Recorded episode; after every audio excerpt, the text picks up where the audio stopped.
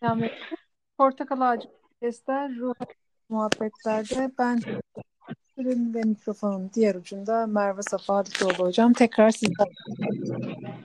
Hocam hoş geldin. Bulduk. Ne durumlardayız?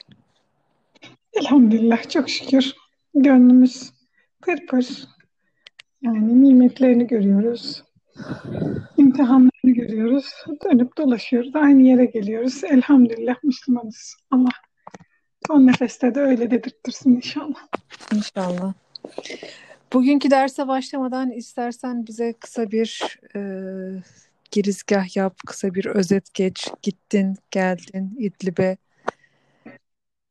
Elhamdülillah e, Ruh evini tamamladık. Geçen podcast'te öyle bitirmiştik. Evet. Evet.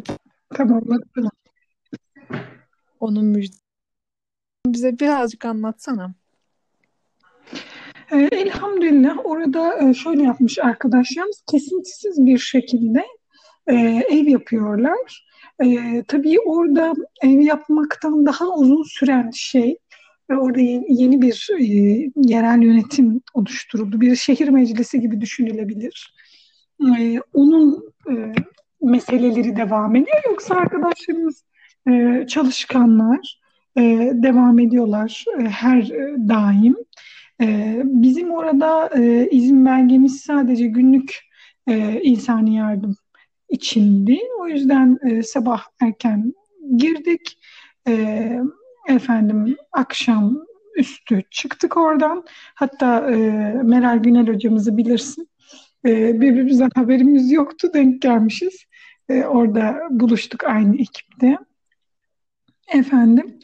E, neler yaptık? Biz orada aslında izlediğimiz yerleri yani diğer çalışanlar olarak izlediğimiz şunlar yapılıyor, bunlar yapılıyor. Yetim e, projeleri, dul ve yetim projeleri, e, efendim çadır e, kamplara yapılan, çadır kentlere yapılan e, yardımlar, sonra giyim e, evleri vesaire onların hepsini e, görmüş olduk. Yani gözümüzle görmüş olduk. Hani o kameranın ötesinde bir şey, onu üç boyutlu bir şekilde yaşamak insan çok daha derinden etkiliyor. E, orada bir de şeyi fark ettim Hatice'cim. E, beni en çok e, belki de etkileyen oydu. Biz şöyle e, zannediyoruz. Hatta zannediyoruz da değil. Ben bunu düşünmüyorum. Yani benim böyle bir düşüncem dahi yokmuş. Biz bir şeyleri varsayıyoruz sadece. Orada e, evinde evvelden evinde yardımcısı olan efendim maddi durumu çok iyi seviyede olan yani e, ortalamanın çok üstünde olan hanımefendiler de şu anda çok bambaşka şartlar altında yaşıyorlar. Eşleri şehit olmuş, bambaşka bir hayata doğru e, geçmişler. Bunu şey için söylemiyorum. Bakın kendimizi karşılaştıralım işte. Biz öyle olsak ne oluruz? İnsanın bunu yapabilmesi galiba mümkün değil. Yani e, o yüzden orayı görmek çok iyi geldi bana. E, bundan yaklaşık 8 yıl önce ben bu vakıf faaliyetlerine katılmaya başlayınca kendi çapımda bir şeyler yapmaya başlayınca e, demiştim ki artık hiçbir şey eskisi gibi olmayacak benim hayatımda. Hakikaten de o günden bu yana bakıyorum ki hiçbir şey eskisi gibi olmuyor. E, çünkü hayatınızdaki e, önem sırasının sizden e, birçok imanınızla ilgili mevzudan çalmış şey önemini yitirmeye başlıyor. Onu görmek, onun içinde bulunmak e, Türkiye'de olabilir, şehrinizde, sokağınızda, her yerde olabilir. E, onun içinde olmak çok iyi geliyor insana. Rabbim ayırmasın inşallah. E, orada bir dediğimiz gibi yerel yönetim var. Bir henüz devletleşme yok. Üç devlet Pakistan, Malezya ve Türkiye e, insani yardım noktasında destekçi fakat koordinasyon noktasında sadece Türkiye destekçi. Çünkü Pakistan ve Malezya bildiğimiz gibi binlerce kilometre uzakta Suriye'ye. E, bizimse e, komşumuz. Yani serin yoldan azıcık gidince e, İdlib'e İdlib'e ulaşıyorsunuz. Aslında şöyleymiş Hatice'cim.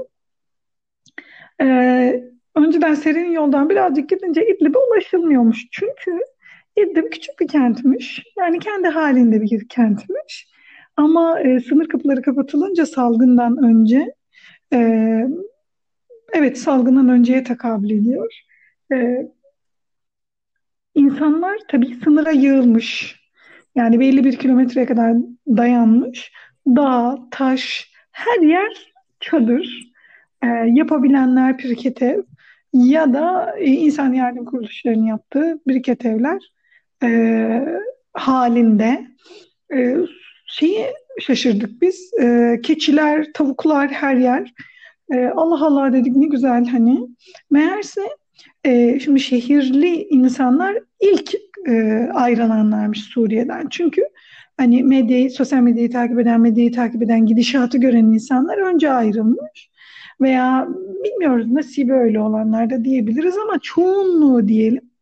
Fakat e, en son e, şehirlerini terk etmek zorunda kalanlar, daha doğrusu yurtlarını terk etmek zorunda kalanlarsa e, o bölgenin köylü e, hayatını devam ettiren e, şahıslarıymış. E, o yüzden tabii ki tavuğunu, keçisini vesaire alıp gelmişler.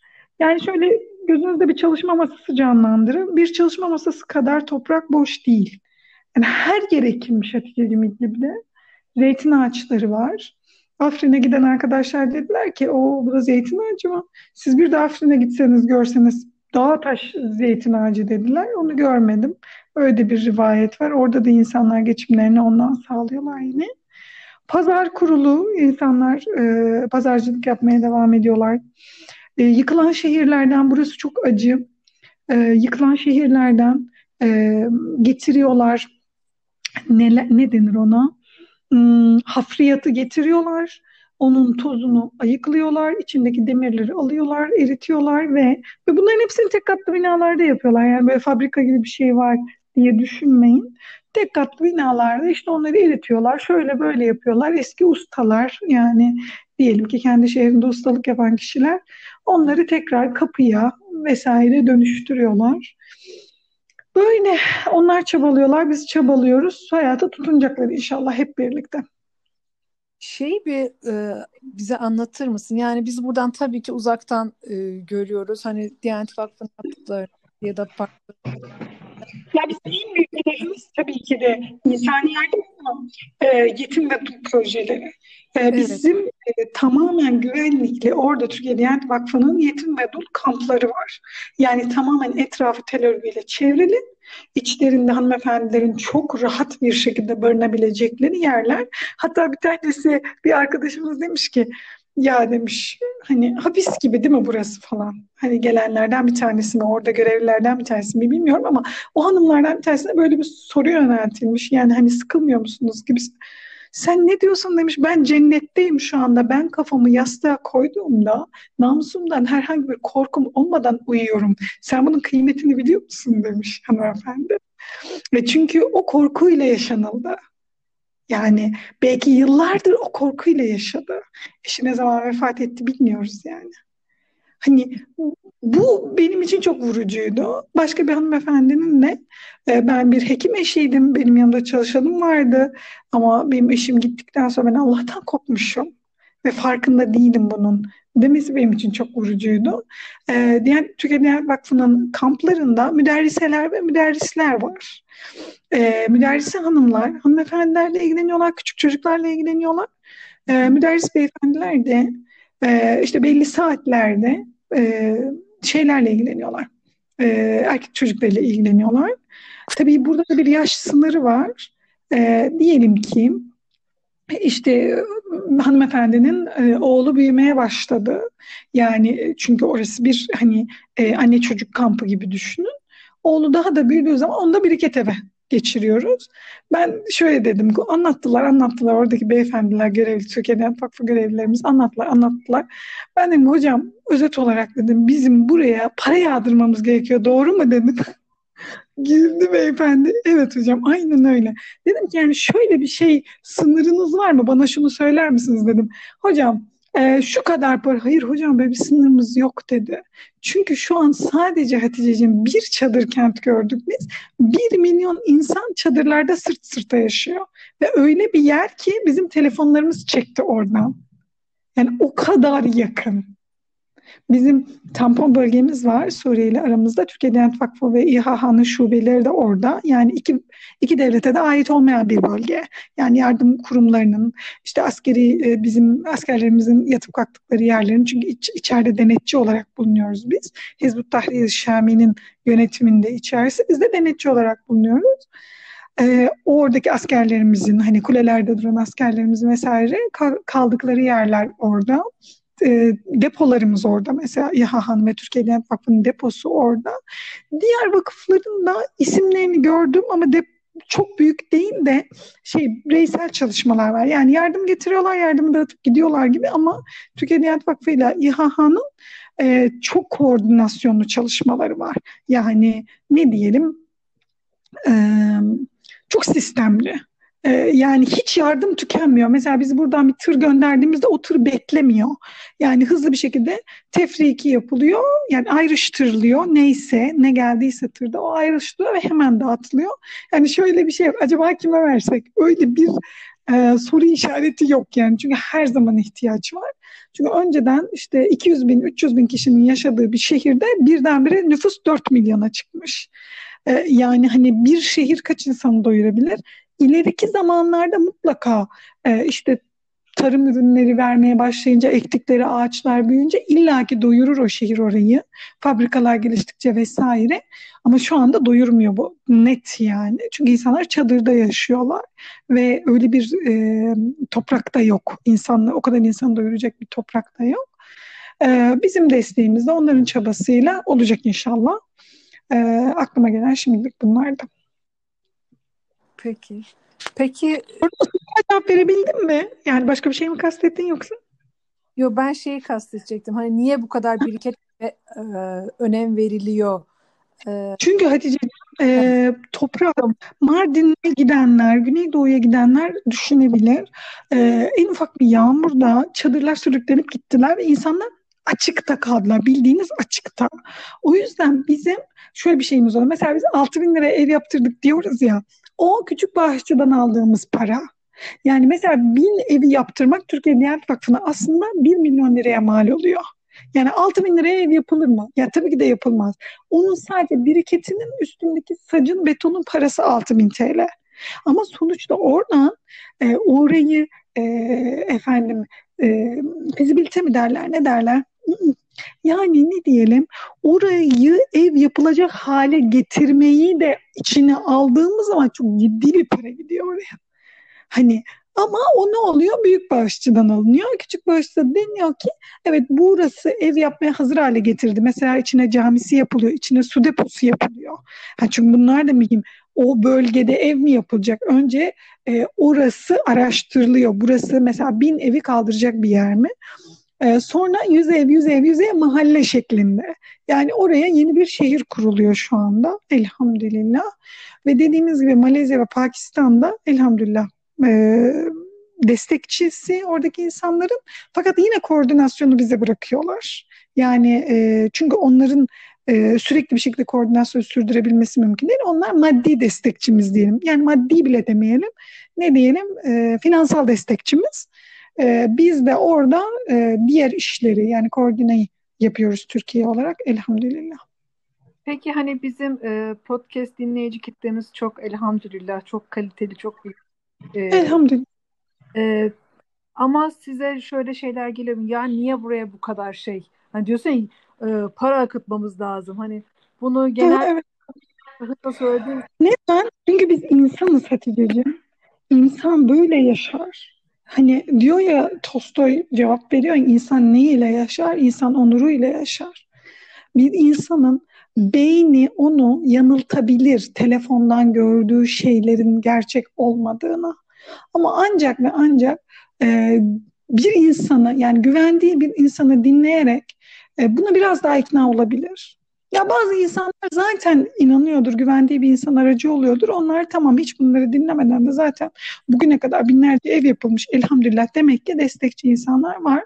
Bir insan neden oraya destek olmalı? İnsan olduğu için destek olmalı. Yani burada e, hangi dinden birinin yardım ettiğini de biz ayırmıyoruz. Diyelim Türkiye'de yaşayan gayrimüslim vatandaşlar da oraya yardım edebilir, etmeli. Peki var mı diye sor Hatice'ciğim. Yani Türkiye'de yaşayan gayrimüslim vatandaşlar Türkiye Diyanet gayet rahat bağış yapabilirler. Yani zekat ve sadak, zekat ve fitre hesabına zaten kendileri yapmak istemezler muhtemelen.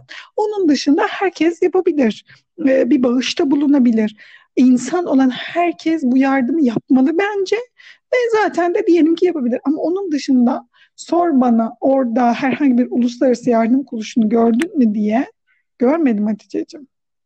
Yani orada Müslümanlardan başka kimse şu an yok. Yani hep o Müslümanların yetim evlet olması devam ediyor.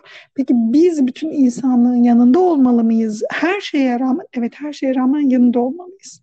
Yani diyelim ki işte Hristiyan bir bölgede halkının Hristiyan veya işte Taoizme inanan bir e, topluluğun olduğu bölgede bir insani felaket yaşandı. Yani ne denir ona? Doğal felaket yaşandı. Biz orada olmalı mıyız? Evet olmalıyız.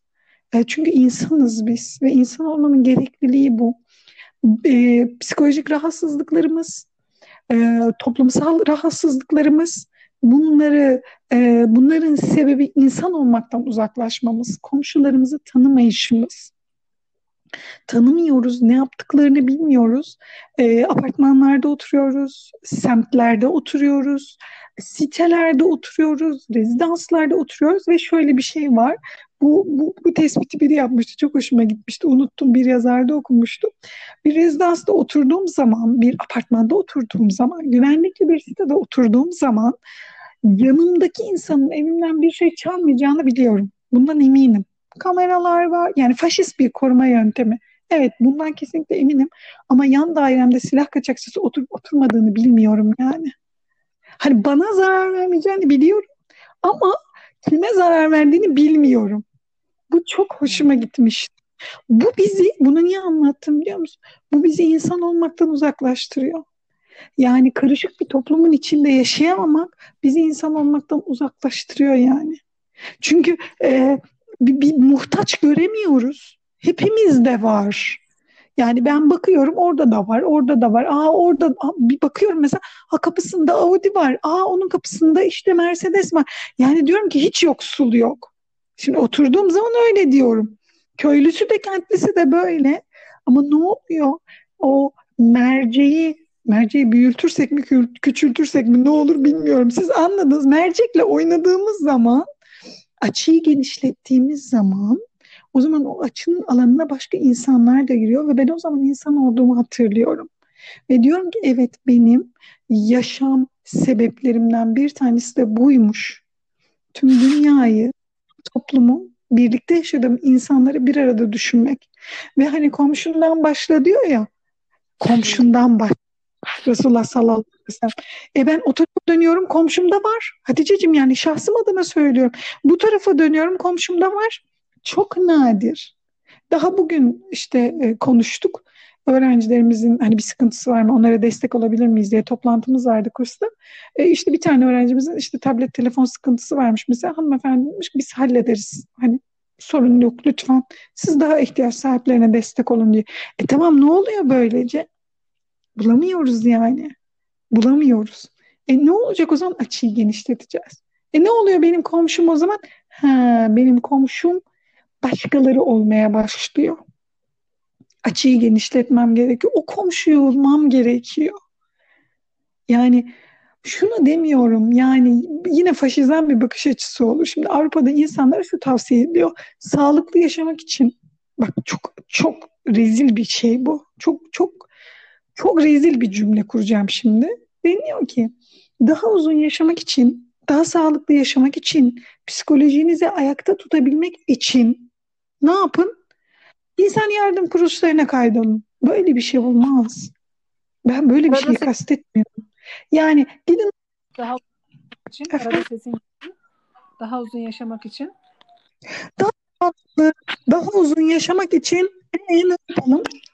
Bir dakika. O sesimin kesilmemesi için bir şey yapacağım şimdi. Senden değil benden kaynaklı. Tamam.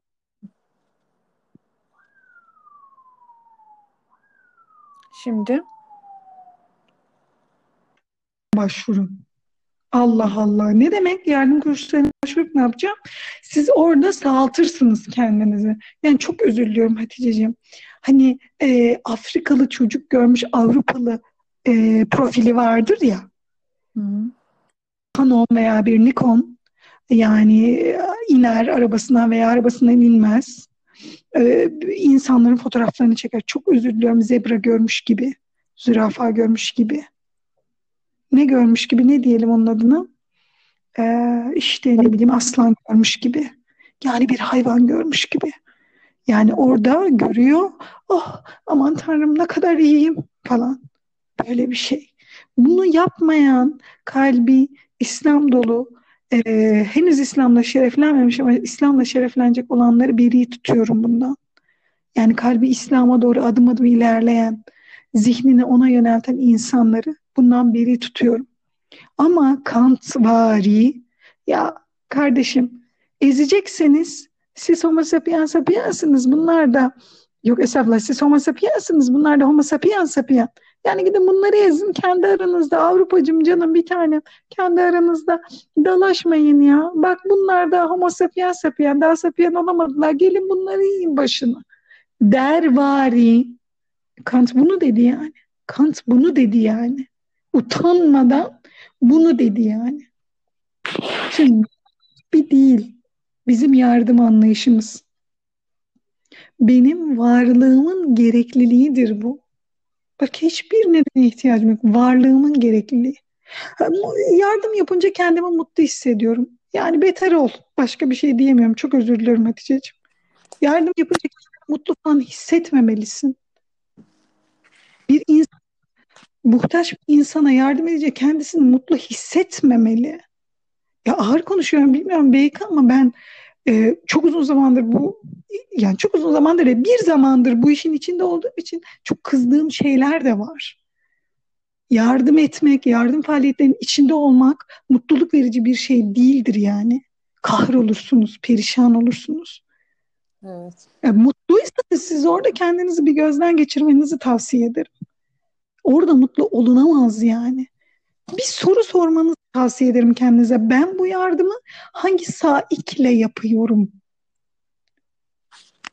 Yani yine o e, bedensel hazlarıma mı yönelik bu? Çok iyiyiz, çok iyiyiz. Elhamdülillah. Ay neler var dünyada. Ay çok şükür, çok şükür ya Rabbim. Ne yapıyorsun? Ne, şimdi gençlerin çok sevdiğim bir lafı var. Müsaadenle kullanacağım onu. Çok beğeniyorum. Neyin kafasını yaşıyorsun diyorlar birbirine. Neyin kafasını yaşıyorsun? Aynen ben bunu sormak istiyorum. Çok çok zor sinirleniyorum ama sinirlendiğim zaman da beni yatıştırmak gerçekten çok zor oluyor. Yani neyin kafasını yaşıyoruz? Ne demek yardım etmek ve mutlu olmak? Ne demek kişisel gelişim için yardım etmek? Bir tane delikanlı vardı hiç unutmuyorum. Adını bilemedim de şimdi. Bu çocuk kişisel gelişim için ortaya çıktı Hatice'ciğim. Koskoca CEO'ları, e, CRO'ları neyse yani şirketlerin en büyük e, kadınlarını ve adamlarını e, mutlu olun, mutlu olun diye ayağa kalkıp zıplatmıştı Hatice'ciğim. Ya bunu hiç unutmuyorum ve o insanlar rezil olmuşlardı sen süpersin, sen muhteşemsin, ayağa kalk ve zıpla bir göreyim seni falan diye. Gerçekten.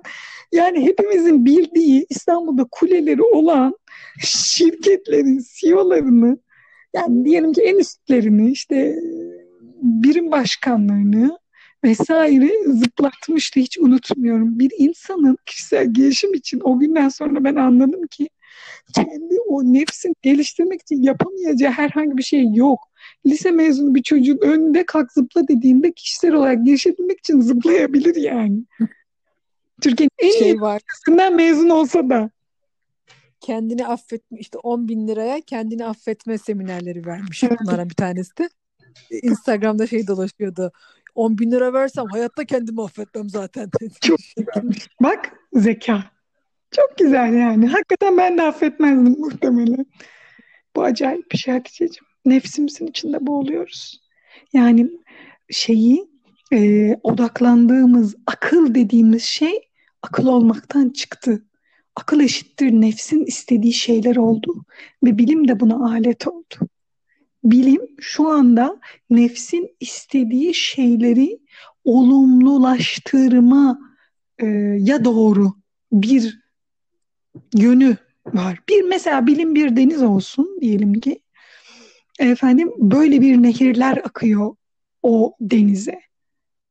Sadece nefsin istediği şeyleri olumlulaştırma. Ben bütün zevklere doydum. 20 yaşına geldim. Tadabileceğim bütün lezzetleri tattım. Ne cinsimle alakalı. Kendi cinsimle alakalı bütün lezzetleri tattım. Ne yapacağım? E ben doydum. Yaşayabileceğim her şeyi yaşadım. Ne yapacağım o zaman? Nefret ettim hatta yaşamaktan. Ha ben böyle değilim. Benim yönelimim başkaymış. Hayır.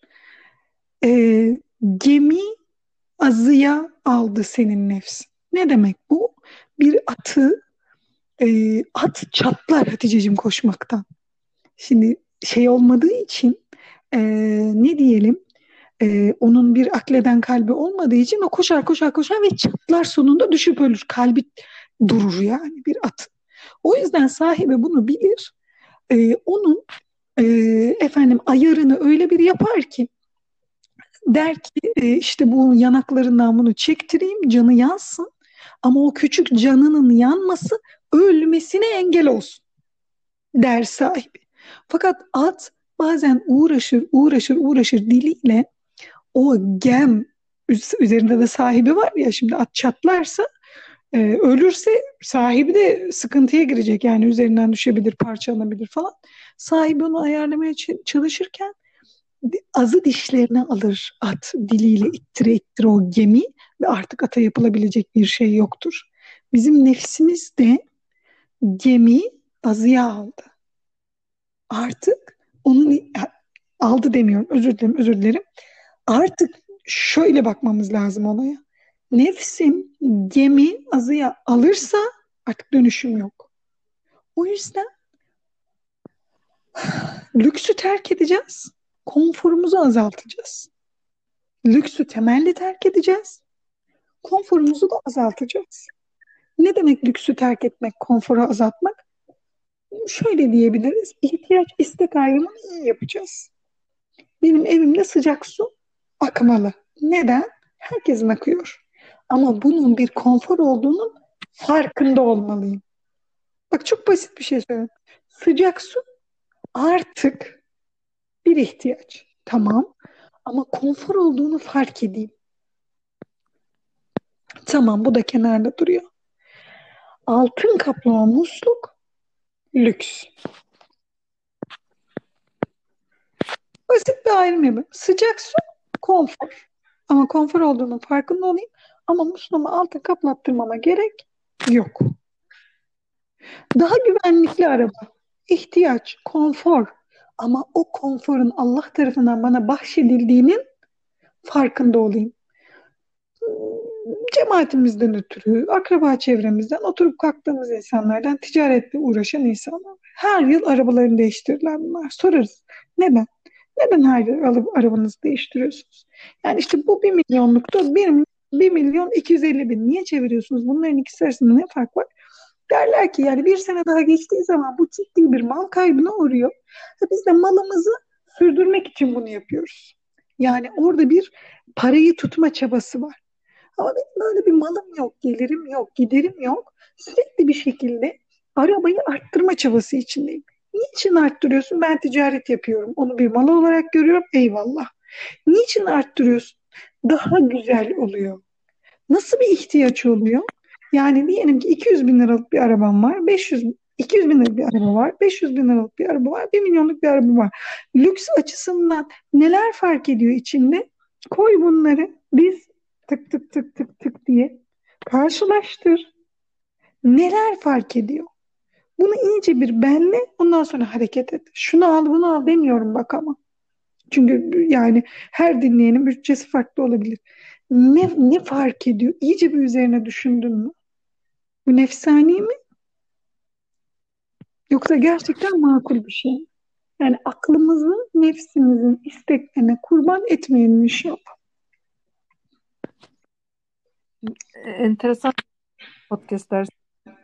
Evet. Ee, geçen podcast'te Müslümanın e, kapitalizmden bahsettik. Müslümanın zengin olması kötü bir şey değil Yani demiştik. değil. Ee, ama Hala aynı şeyi söylüyorum. Değil. ama Olacağız. onu iş gücüne dönüştürmesi e, ya da istihdama dönüştürmesi e, önemli konuşmuştuk. E, bu bugünkü podcast'te aslında e, sureden devam etmedik bir e, İdlib e, konuşması yapıyorduk. E, ama orada konu geldi konfor ve lüks ayrımına. Yani benim yaptığım yatırım, aynen bahsettiğim gibi çok güzel hatırlattın. Benim yaptığım yatırım, benim o mal biriktirişim, ümmetin faydasına.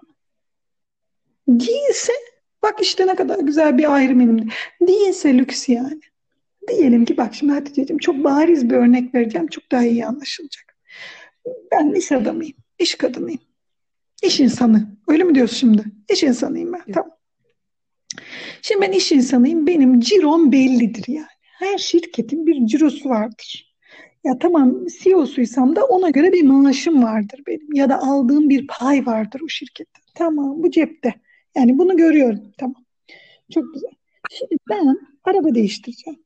Ya da holdingin dışının kaplamasını değiştireceğim. Ne yapacağım? İşte diyelim ki yeni bir kaplama usulü çıkmış. Ne o? İşte cam değil de şimdi bilmem neyle kaplıyorlarmış holdingin dışını. Tükanın, tükan. Tükanın dışını kaplattıracağım diyelim ki. Buradaki hedefim ben e, sohbet ettikçe ticaret erbabıyla zihnimin açıldığını görüyorum. Şöyle bir şey demişti bir beyefendi. Çok e, makul geldi bana da. Dedi ki biz çok aşırı harcayamayız. Har vuruyor, harman savuruyor bununla iş yapılmaz derler. Ben işsiz kalırım. İki, biz az harcayamayız. Niçin az harcayamazsınız? Ha, herhalde işleri gitmiyor bununla iş yapılmaz derler. Şimdi böyle bir ticari piyasa var. Şimdi benim bundan haberim yok. Tamam ben memur çocuğu, memur, memur oldum, memurum yani. Babam memur, babamın e, babası köylü. Böyle bir şeyimiz yok. Çiftçi ve marangoz. Sanat erbabı şey demem. Babam memur, ilim insanı. Ben ucundan ilim görmüş bir insanım ve memur. Yani alacağım belli, vereceğim belli. Ben bir tık üstüne çıkamam. Devlet babam ne diyorsa ben öyle. Şimdi benim onu anlayabilmem mümkün değil. Orada diyor ki o zaman tabii şimdi tüccar efendiler bana soru sormazlar. Hanımefendiler diyorlar ki ya benim işim böyle böyle ama benim bazı sıkıldığım noktalar var. Yani acaba aşırı mı gidiyoruz?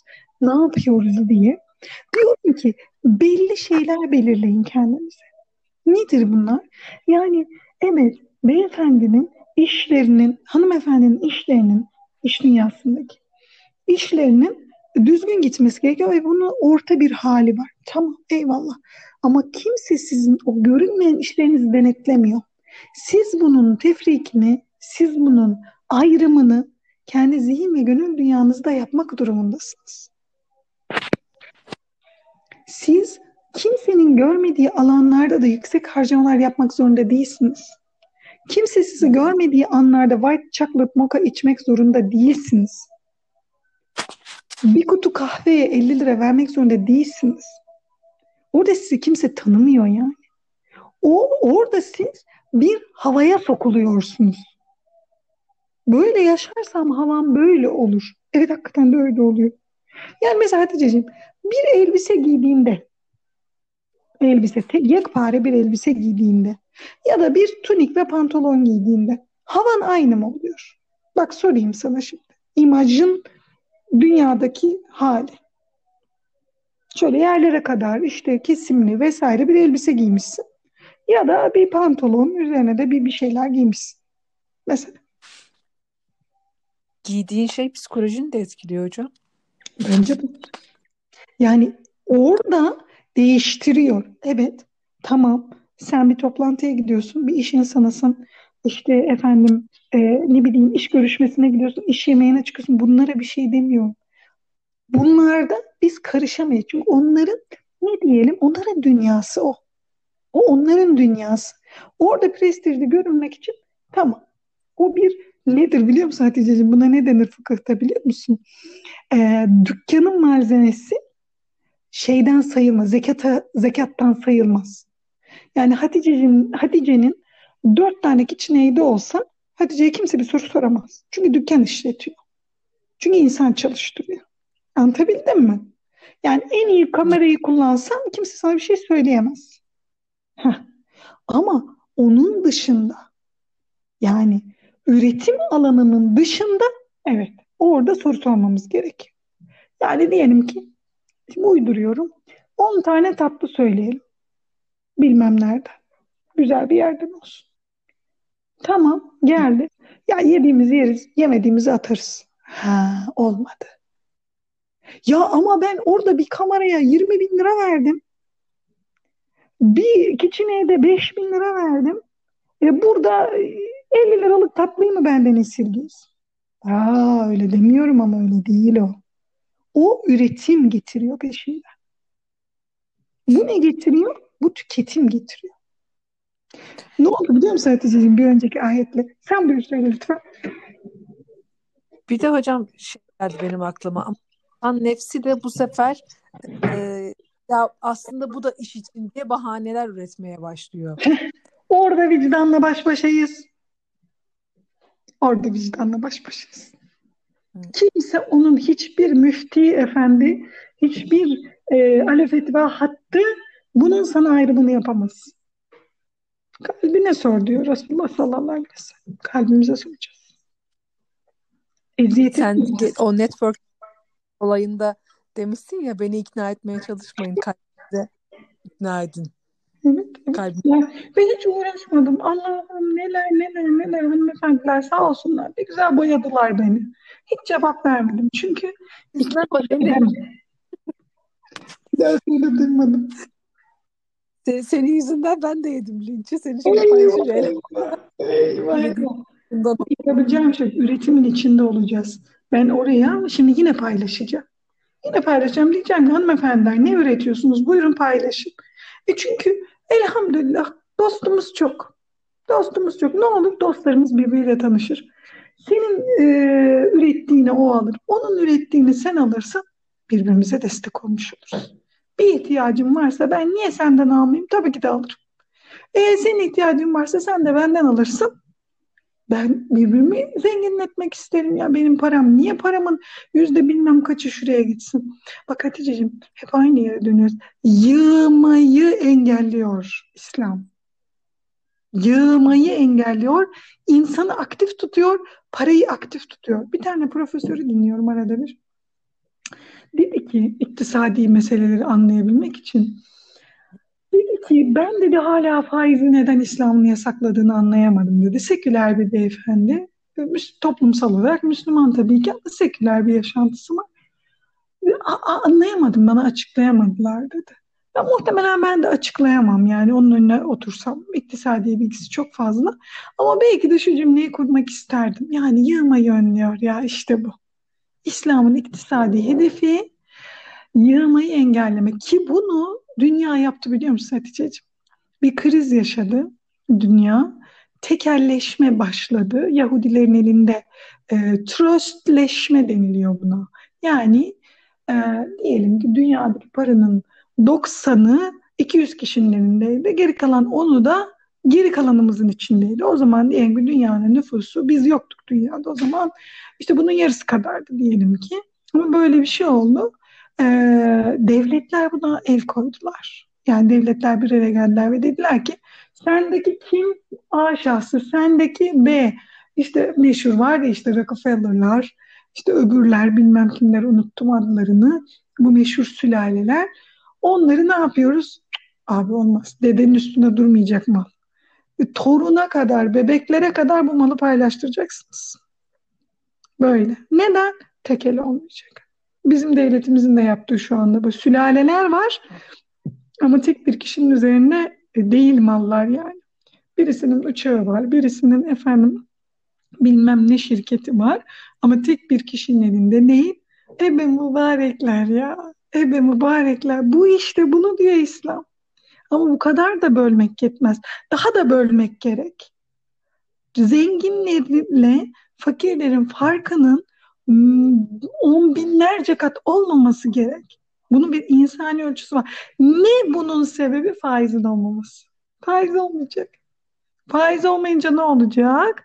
Karza hasen başlayacak. İnsanlar birbirlerine borç vermek zorunda kalacaklar. Hadi dedim ben şimdi borçluyum. Elimdeki para, e, araba aldım. Elimdeki para e, yarısına yetti almak istediğim arabada. Ne yaptım? Ona söyledim, ona söyledim, ona söyledim borçluyum. Şimdi Hatice'ciğim ben bir bankadan e, çekseydim bu parayı habire yapılandırırdım. Habire. Yapılandır. Bu ay ödeyemedik. Kredi kartı gel. Kredi kartı da kullanmıyorum elhamdülillah. Kredi kartı fazla harcamışız. Yapılandır. Krediyi, bankaya. Ondan sonra yap. Ömür boyu hiç aslında harcamadığım paraları bankaya ödemek durumunda kalıyorum. Beni buna mecbur bırakıyor. E hocam bu kafayla ev alamaz. Almadan giderim. Bütün evler kiracılarım. Bana ne? Ev sahipleri düşünsün. Allah da bana öyle bir imkan vermemiş. Vermemiş yani biz bu kadar bir aileyiz. E tamam. Bitti. Babacağızımın bir evcağızı var. Gider ona otururum ortada kalırsam. Ne yapayım yani? Bu böyle. Böyle olacak. Şey gibi hissediyor musun kendini Hatice? Ee, niye adamın adını unuttum. Yazarının adı aklıma geliyor. Heh, Don Quixote. Yani Don Quixote'sa Don Quixote ne yapalım yani? Valla hocam biz bu e, kaydı ben eve adımımı attım. Evet. Çıkardım. Ondan Aynen ben de müftülüğe indim. Hocaya link attım. İşten geldim. Ama nasıl bir baş ağrısıyla e, attığımı söylemedim. E, yapmayız diye. E, şu an çağrım kaldı. E, Elhamdülillah. oralardan oralardan e, yerlere geldik. Geçsin diye yapmadın. Baş ağrına rağmen yaptın. Başarma rağmen yaptı. Yok yok başarım geçti. Ben hatta başarım daha çok artacak. E, kendimi veremeyeceğim. Ne yapacağım? Ölü gibi e, çıkacak sesim diye korkuyordum. Ama e, insanı kendine getiren, silkeleyen bir e, konuşmanız oldu. Allah razı olsun. Allah razı olsun. Allah razı olsun. İnşallah. Yani bu bak bu çok önemli bir şey. Çok güzel bir şey söyledin. Acıyı, üzüntüyü kabul ettik. Bu yoldayız. Evet, aksiyona dönüştürebilmek. Biz bunu evet aksiyona dönüştüreceğiz. Acılarımız geçsin diye, üzüntülerimiz geçsin diye biz Allah'ın yolunda değiliz. Bu dünyanın ömrünü merceği ayarlıyoruz. Bütün ömrümüzü kadraja alıyoruz. Abi maksimum 100 yıl yaşarız ya. 60-100 arası bir yer gideceğiz zaten. Bir dahaki nefesi alacağımız belli değil. Hadi, hadi bismillah. Hadi bismillah. Hadi bir gün. mesele zaten hani şu an bel- belki bir bir podcast'te bunu konuşmamız lazım. Ee, şu anda e, İslam e, süsü altında ya da İslam soslu e, haşa gözüken e, bir sürü garip e, akım niye bu kadar revaçta. Çünkü insanlar acılarını unutmak istiyorlar. Ee, acılarını görmezden gelmek istiyorlar. Onu bastırmak istiyorlar. Halbuki e, bilmiyorum sen daha iyi ifade edersen dediğin gibi bunlar unutturulacak ya da hani e, ya işte ben şu travmayı yaşadım o yüzden işte e, şunu şu kadar yaparsam şu Hmm. sayıyı şu kadar yaparsam, e, rahatlık e, tarzı şeyler ama halbuki o tamamen bizi e, ayağa kaldırması lazım. Yani, o yine bireysel dönüyor. Bu çok acayip bir şey. Yani bireysel mutluluğunu teşvik etmek için, İslam'ı kullanmak için 33 yol. Bir de bu kitabı bir kişi alabilir. Şimdi geçen gün onu söyledi biri bana. Hocam dedi, e, işte bir mevzu. Hocam dedi öyle değil. Ne? O kitabı alacaksınız dedi. Ya internetten olmaz. Nasıl dedim ya nasıl? Tabii de kitabı alacaksınız dedi. Bir de dedi sadece o kitabı siz almış olmalısınız. İsme yükleniyor dedi falan. Tabii de Şey, yorumları okuyorum ben artık şey e, aynı evdeki aynı birkaç kişi olmaz. Herkese ayrı ayrı alınması lazım falan. Mesela E, iyi Mesela. kitapta ekleyenler var. Yok o sayılmıyor. Parasını veren. Yani öyle bir tezgah oluşturulmuş ki Ya ya. ve bunların hepsi nefsi beslemek için kendi acılarımdan nasıl sıyrılabilirim? Ben şunu biliyorum Hatice'ciğim çok ağır vakalar yaşamış e, hanımefendilerin o ağır vakalardan yani bunlar e, ne diyeyim ağır vakalar yani açmak istemiyorum. Dinlediğim hanımefendinin yani bir e, psikologdan bir psikiyatrdan e, destek alan ve benim sohbet ettiğim mesleğimden dolayı sohbet ettiğim hanımefendilerden ben duyuyorum ki onlar o acılarını dönüştürebiliyorlar. Ama günlük sıkıntılar diyebileceğimiz kimsenin kimsenin acısını birbiriyle kıyaslamıyorum. Bunlar daha acı çekmiştir, bunlar daha azdır demiyorum. Bir şey söylüyorum bakın.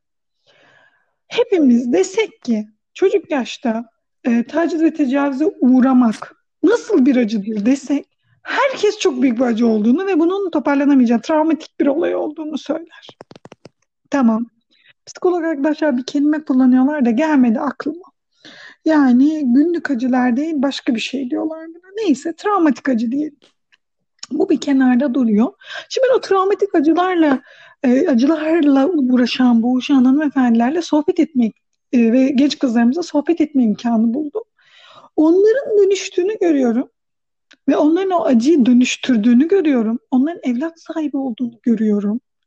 Onların e, çok iyi evlilikler yaptığını, çok güzel evlerde oturduğunu, tertemiz hanımlar olduğunu görüyorum.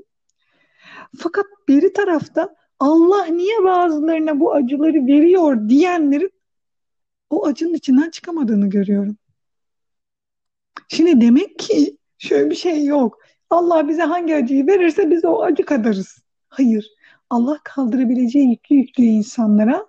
Ama bazı insanlar Allah'la alakalı yanlış inançlara kapılıyorlar. Diyorlar ki Allah öyle bir Allah'tır ki kuluna zulmeder. Bununla sonra baş edemiyor. Bunun altında kalıyor. Bunun altında kalıyor.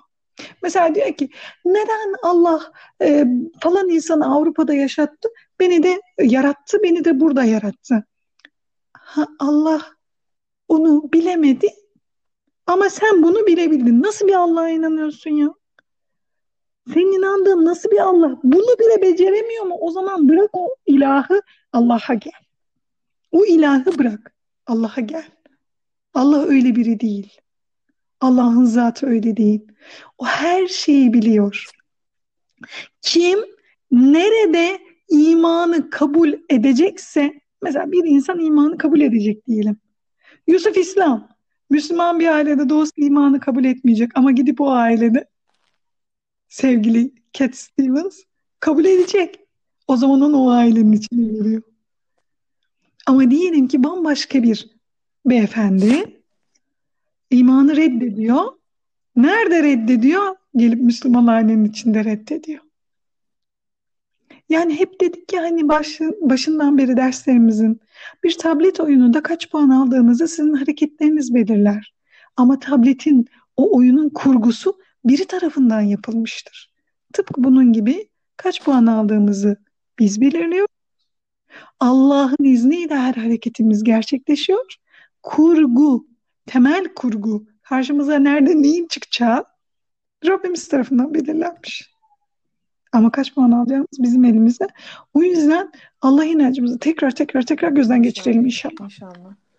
Peki sohbeti böyle toparlayalım ister.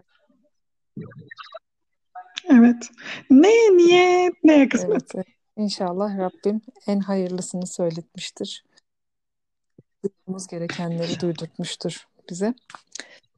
Haftaya inşallah Bakara suresinden kaldığımız yer. Bu, bu konuşmanın peki başlığını ne yapacağız hocam?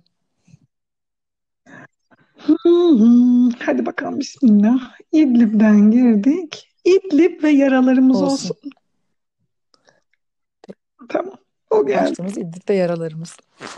Haftaya tekrardan hayırlarla buluşabilmek duasıyla hepiniz hakkınızı helal edin. Merveciğim sen de hakkını helal et.